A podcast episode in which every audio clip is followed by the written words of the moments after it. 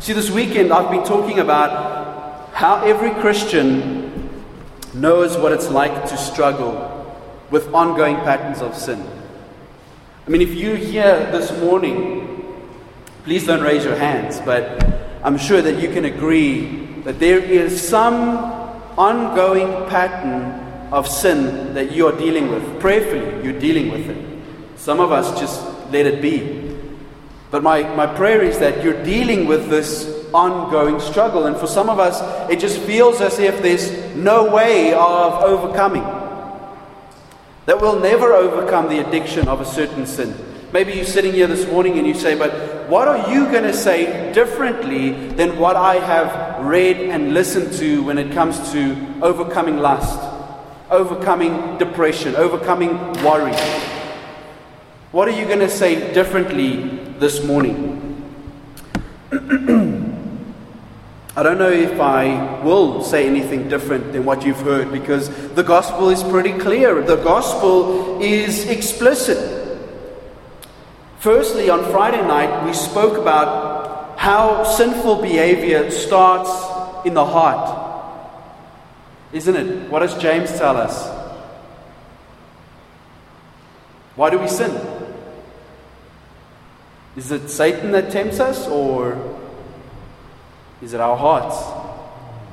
James says it's our hearts. It's the desire that is in our hearts. And once that desire has given birth to sin, Paul tells us now we have another problem to deal with the wage of sin.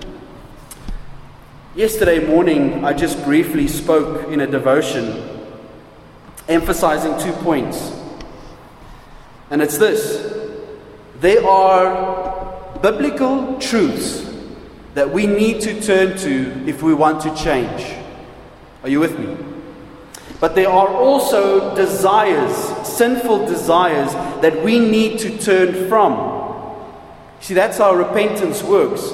Repentance means we are turning away from something, but we're turning to something else.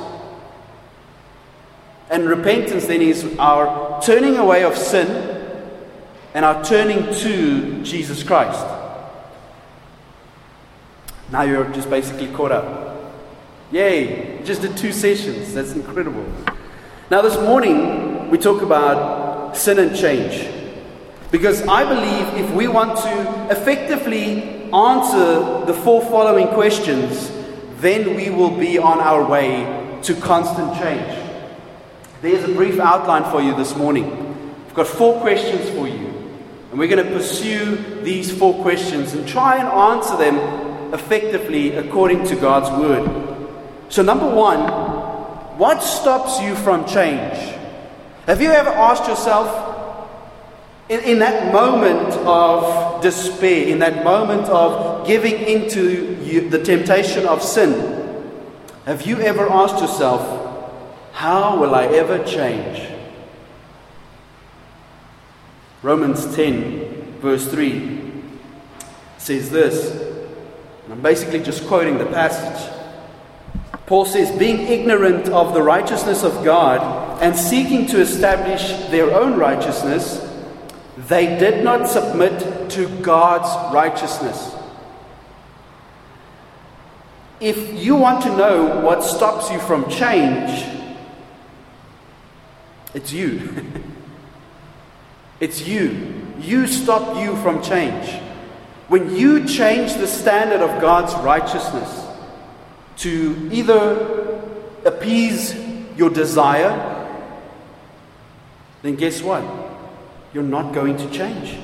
It comes down to two things it is a love of self or a love of sin, which is again a love of self. Because why do we love sin? Why do we love sin? It's appealing to something that I want. It's appealing to something that I desire. So ultimately, I love myself. And so I will pursue whatever I want in order to love myself. Supposedly, because it's not real love. We're causing ourselves harm. So, when this love is misplaced, there are certain uh, behaviors that are revealed about us. The first behavior is this self reliance. Do you want to know why you struggle to change? It's because you're self reliant. I've heard this many times. People come to me and say that they reflect on their struggle with sin and they say this I can't believe that I did it again. I can't believe that I keep going back to this thing. This is sentiment, this, this sentiment reveals a sort of pride, proud self reliance in that I can somehow overcome my sinful desire. By myself, in my own wisdom, in my own strength, I can overcome. And that's why we ask the question, or, or we make the statement I can't believe I just did that again. As if you have the power by yourself to overcome sin or to change. Another sinful behavior is self justification. And the root issue is pretty simple. We don't like to think of ourselves as bad people. If you go out on the street and you evangelize and you ask someone if they think they're going to go to heaven, I don't know, maybe I'm shooting high, but eight to nine times out of ten, they're going to say, Yeah, I'm a pretty good person. Oh, really? What makes you such a good person? Uh, pay tax. Some will say, I go to church. Some will say, I don't swear, I don't drink, I don't smoke. What is that? It's a standard of, of righteousness. It's something we create. The Pharisees did this. They created a standard of righteousness, something that they could achieve, and once they achieve it, they say, But that's the standard. If you can't do this, you can't be saved. It's self justification. We don't like to think of our hearts as evil. Listen, people don't like hearing the gospel in this context. But without addressing sin, then the gospel is, is not good news. The gospel is good news because we have a Savior that saves from sin. So we try and justify ourselves. We try and justify ourselves to others. We try and even justify ourselves before God. Right? Some would say, but, but Lord, you put me in this situation. That's why I sinned. It's your fault. If you had only given me what I prayed for, then this wouldn't have happened. I mean, we smile about it, we nod, some frown, but people do this. We do this. We bargain with God. We try and justify ourselves before God. Something else that might happen is this we excuse sin. We excuse it. See, in our, in our modern therapeutic world, many people want to simply blame their sin on others or on struggles. We might even change the whole idea of sin and call it a problem. Oh, but I struggle with this problem. It's not a problem, it's sin. Call it what it is. It's sin. A problem is when I drive down the road and I get a flat tire. That's a problem. But me pursuing my lustful thoughts, indulging in lustful desires, that's not a problem, that's sin. And we shouldn't excuse it. People try and blame their sinful desires and sinful actions, maybe on their family background. Some would try and blame it on the economic situation. Some will say it's their biological makeup. I was born this way. I hear that argument all too often these days. No, no, no, but I was born this way. You can't judge. In all of these attempts People are only trying to excuse the sin that they love. Maybe another behavior that's similar to this is to minimize sin. It's when you admit sin, we kind of just downplay the seriousness of it. Try and downplay the consequence of it, or try and deny the gravity of sin. People say things like, it's not that bad, or it's only a small thing. You lie and say, oh, but it's only a small lie. Right? So we are minimizing sin. Do you know someone else that minimized sin? Eve. And look at where we are today. Okay, so you say, oh, but it's not that serious. Sin entered the world because it wasn't that serious. So we can't minimize sin. People try and compare themselves to others and say, no, no, but they've done worse things. If you have kids, right, or siblings growing up, isn't that how we justified ourselves before our parents? So, no, no, no, but, but remember when so and so broke the window? I only dropped the glass. Like, it's not that bad. Minimize sin. Another one I want to address is hiding sin. We hide sin. That's why you don't change, because you hide your sin. Proverbs 28 13 actually warns us about the temptation to hide or conceal our sin from others. Nevertheless, many people foolishly try to hide their sin from other folks because it provides some measure of comfort. Well, what you don't know, right? You don't know what I struggle with because I hide it so well. What does Scripture say? Your sin will catch you out, right? It's coming.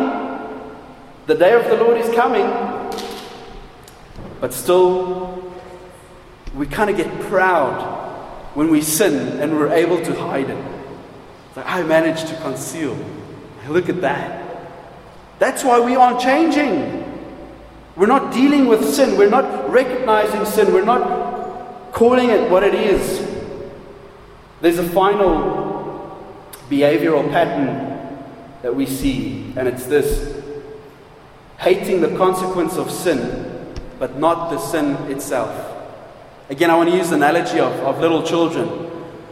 You catch them with a hand in the cookie jar, and suddenly they're sorry. Sorry for what? They're sorry that they got caught. They're not sorry for trying to take a cookie. They're sorry that you caught them trying to take a cookie. And that's what people do. People are sorry that they were caught out. They hate the consequence of sin. And sin always has consequences. So we look at these behaviors. And what does it reveal about us? It reveals our selfishness, our self love. That's why we're not changing. We'll come up with maybe New Year's resolutions and say, I want to change. I'll stop speaking this way. I'll stop going there. I'll stop to I'll stop speaking to so and so. In an attempt for what? Is it an attempt to minimize your sin, hide your sin? Is it an attempt to prove yourself? Because if it is one of those reasons, you won't change.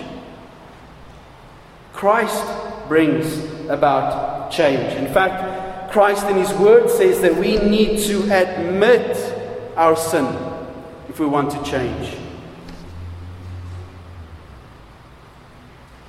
If we want to avoid these behaviors, then confess, repent, because that's where change takes place. In our repentance, in our admitting our fault and recognizing the Savior, His grace. Yes, He'll discipline us, that's the consequence of sin. But there's so much grace. There is a walking in the light. So the question stands what stops you from change? It's your sinful pursuit. It's my sinful pursuit that stops us from change. Therefore, there's a second question I have this morning. What strategies will reinforce your faith and your repentance? I mean, we need a game plan, right? We need a game plan. If you think we can just come to the Lord and say, I'm sorry, and not do anything about it, do you think change will take place? Scripture says, work out your salvation. How? With fear and trembling. So there's a going before the Lord and working out our salvation. Galatians 6, that's our, our text for this point. Galatians 6, verse 7 and 8, Paul says, Do not be deceived. And then he says, God is not mocked. For whatever one sows, that he will also reap. For the one who sows to his own flesh will, will from the flesh reap corruption. But the one who sows to the Spirit will from the Spirit reap eternal life. This passage doesn't call us for moral self reformation. This passage is calling us to repentance and dependence on God.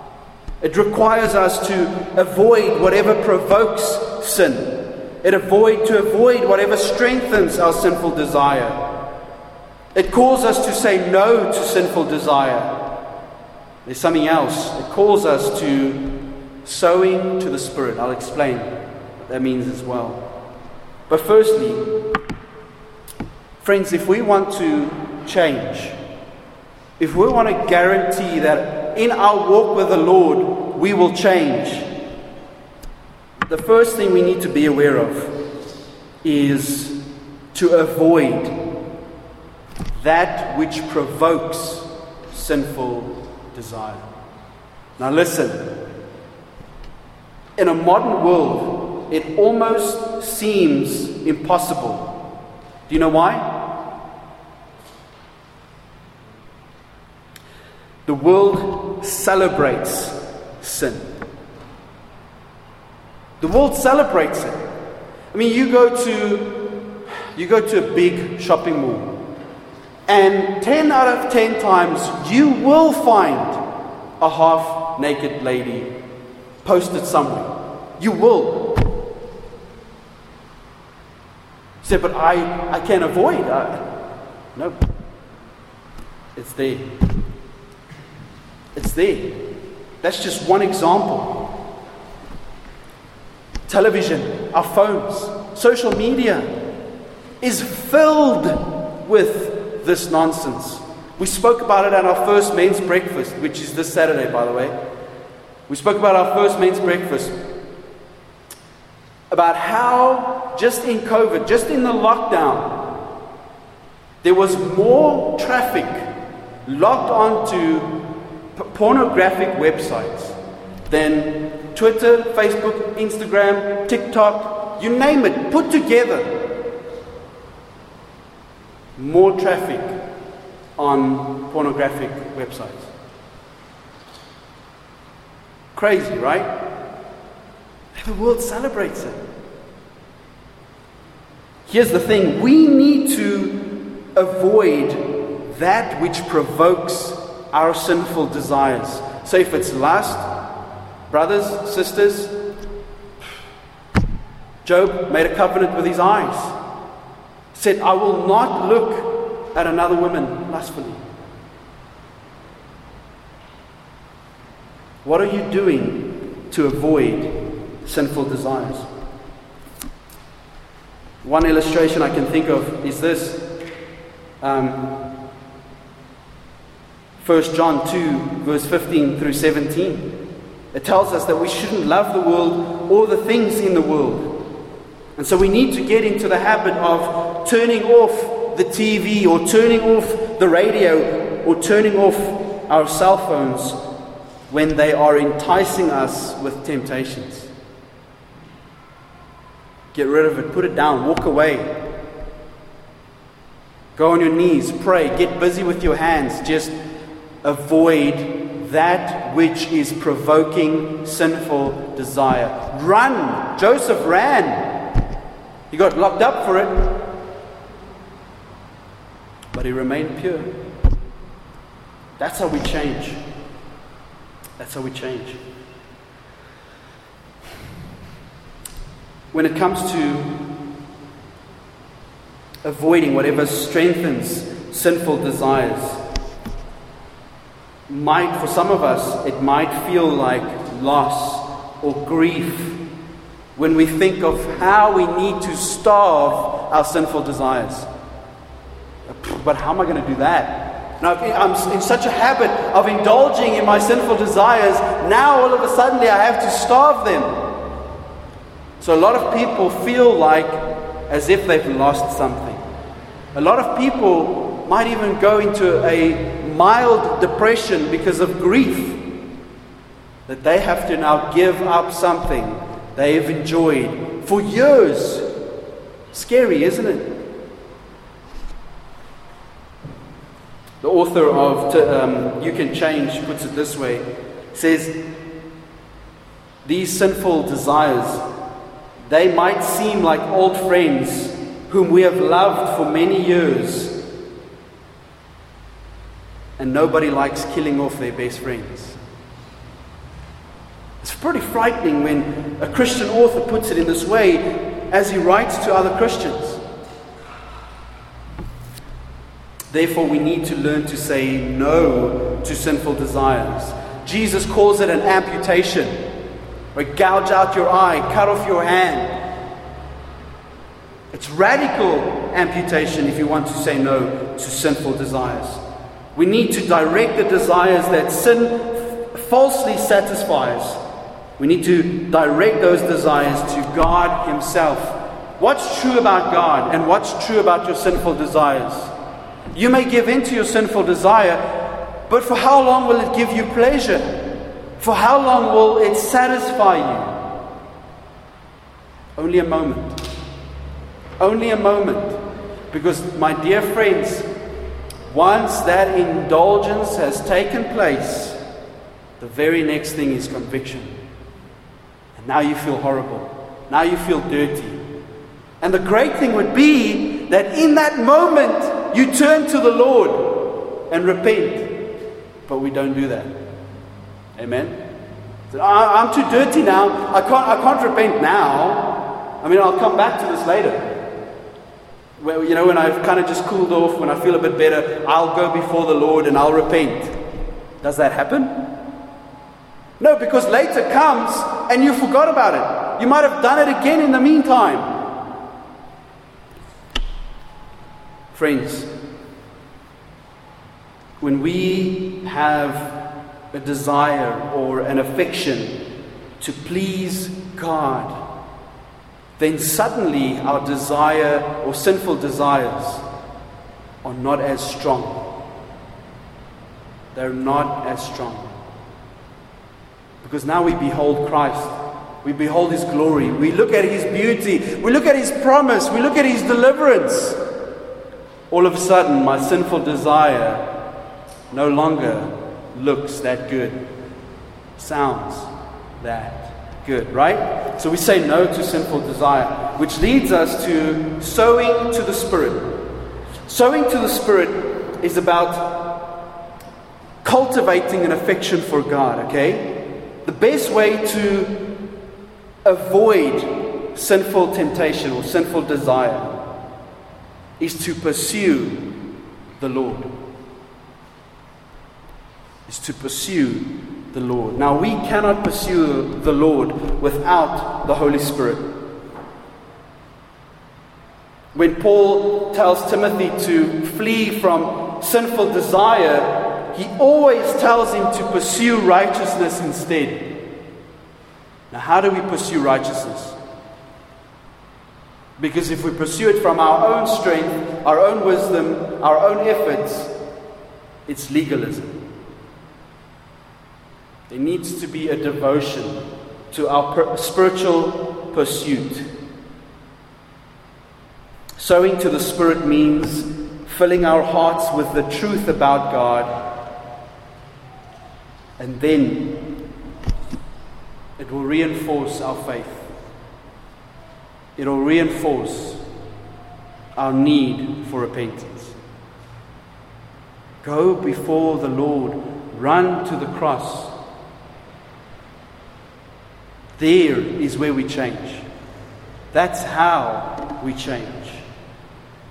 Number three, Don't think that you and the Holy Spirit will change by yourself.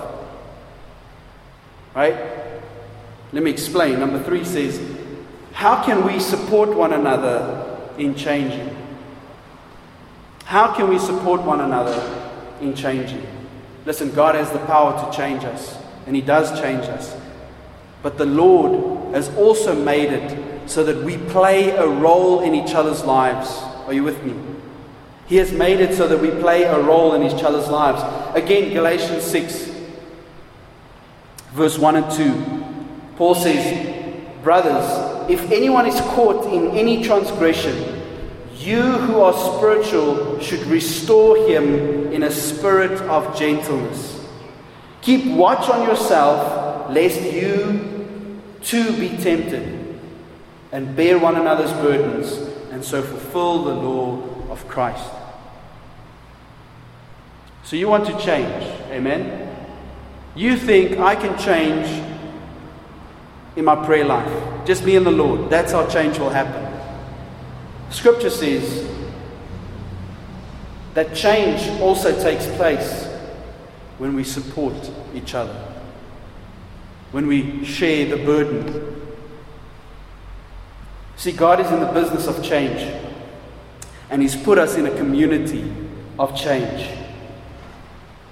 Therefore, the church is one of God's means of grace to reinforce our faith and repentance, but it's also a channel or another channel for a means of grace, and it's this the church is a community of truth. The church is a community of repentance, and the church is a community of grace. Do you want to change? Here's where we also change. Here is where we grow. Here is where we learn and study the truth together. See, if we are a community of truth, it means that we are to grow like Christ.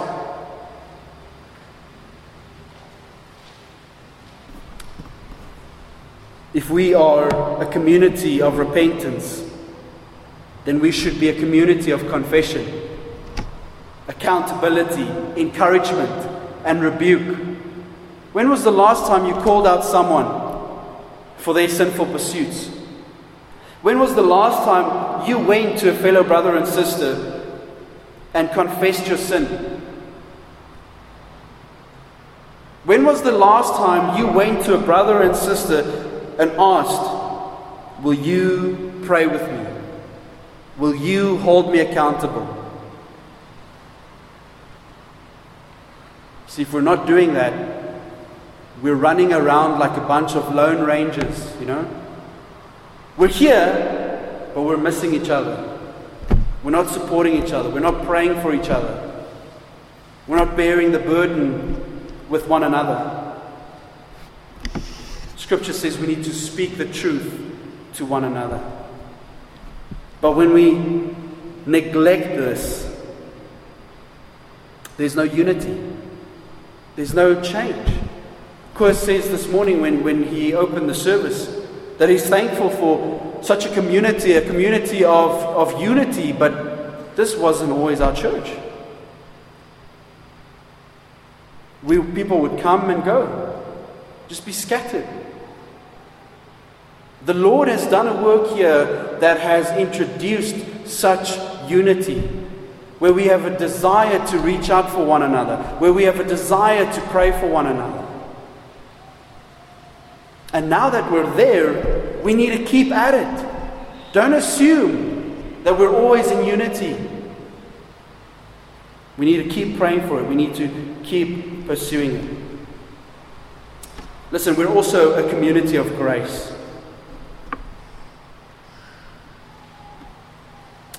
This means that when we're open and honest with each other, when we are transparent about our struggles, when we confess our sins to one another, it's not a place of judgment. It's not a place of judgment. If a fellow sister comes to you and, and, and, and confesses sin, and you're shocked by it, you're appalled by it, it's discouraging. If someone comes to you and they want to confess sin, they want you to pray with them, then that's what we do. We don't judge one another's sin in, in repentance and in confession. Say, but so and so did this. That's so bad. Christ doesn't do that. When we come in confession and repentance, does Christ say, Oh, but you did this? Remember. No, He forgives us. So we're a community of grace. When we call out one another, we do that in grace. And so here's how we support each other in the pursuit of change. And it's this Scripture says, Be at peace with one another, be forgiving, be agreeable, be humble, be accepting, be forbearing, live in harmony. And then also, we can't do this in COVID, but Scripture says, when you greet one another, greet one another with a holy kiss. It's a symbol of intimacy openness, a togetherness. If we want to grow and change together, then do not judge, lie, or grumble to one another. Instead, show hospitality, confess your sins, be kind, be concerned, be devoted, be in service, instruct one another, admonish one another, and comfort one another. Friends, that's how we change. That's how we change. We need to pursue this as, as an ongoing strive to change and conform like Christ. Friends, there's a final question. Are you ready for change? Are you ready for change? You might want to be tempted and say, Yes, I mean, if we have to have an altar call and say, everyone that wants to change, come up to the front, we'd be making a mistake. Because right now, you might feel inspired, motivated. But this afternoon, when temptation strikes, you feel that your best effort this morning was but failure. Because again, you're going to be looking at yourself. See, if you are ready for change, you need to understand this. In Christ, we've been given a new life. In Christ, we have been given the ability to obey and serve God. And in this new ability to obey and to serve, it needs to lead to a lifetime of change. If you're not ready to work out your salvation with fear and trembling, then don't say, I'm ready to change.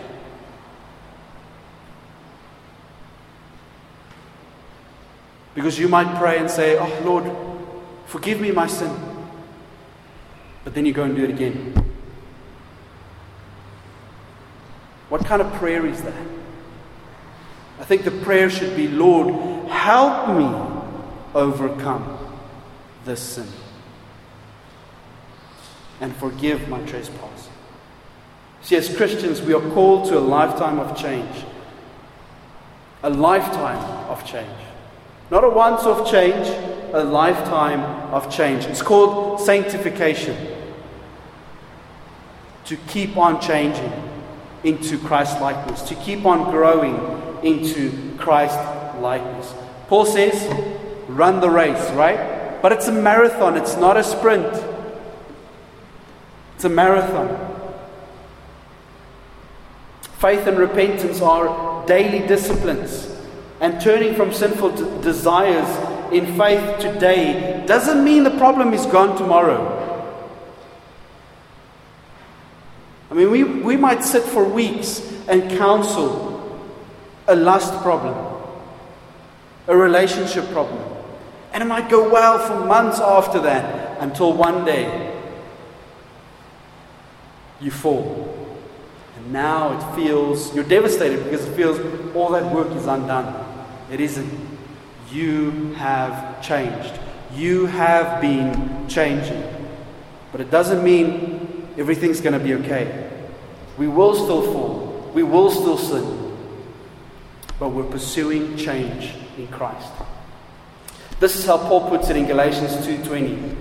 Paul says, "I can change." He says it like this, "I have been crucified with Christ.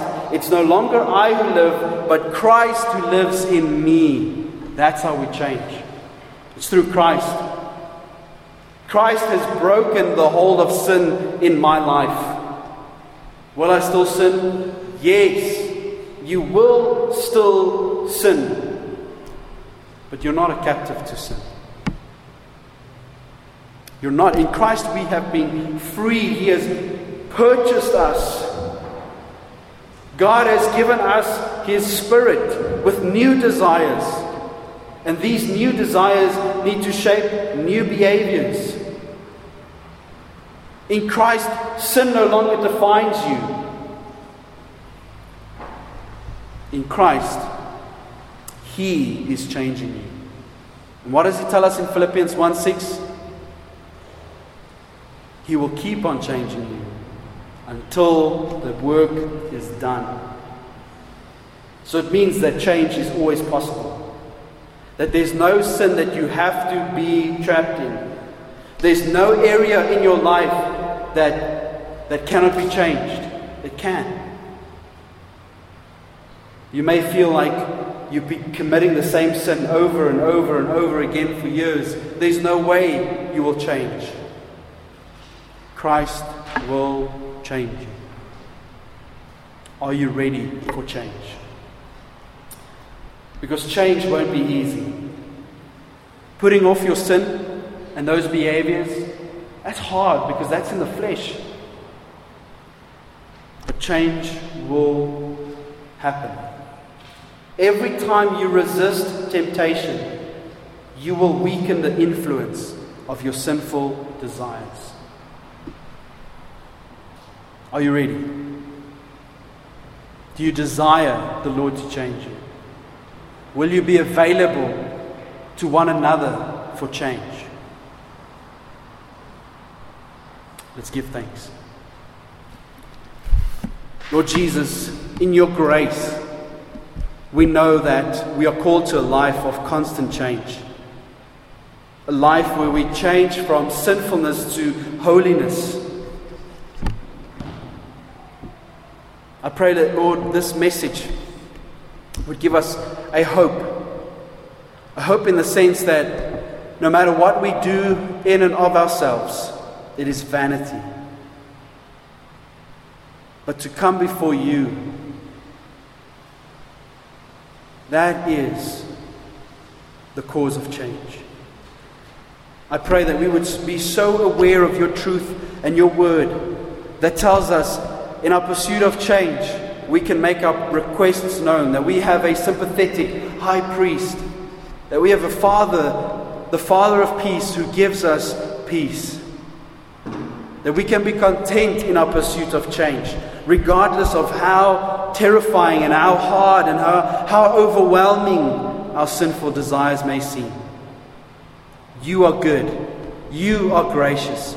You are glorious. And therefore, let us look to you.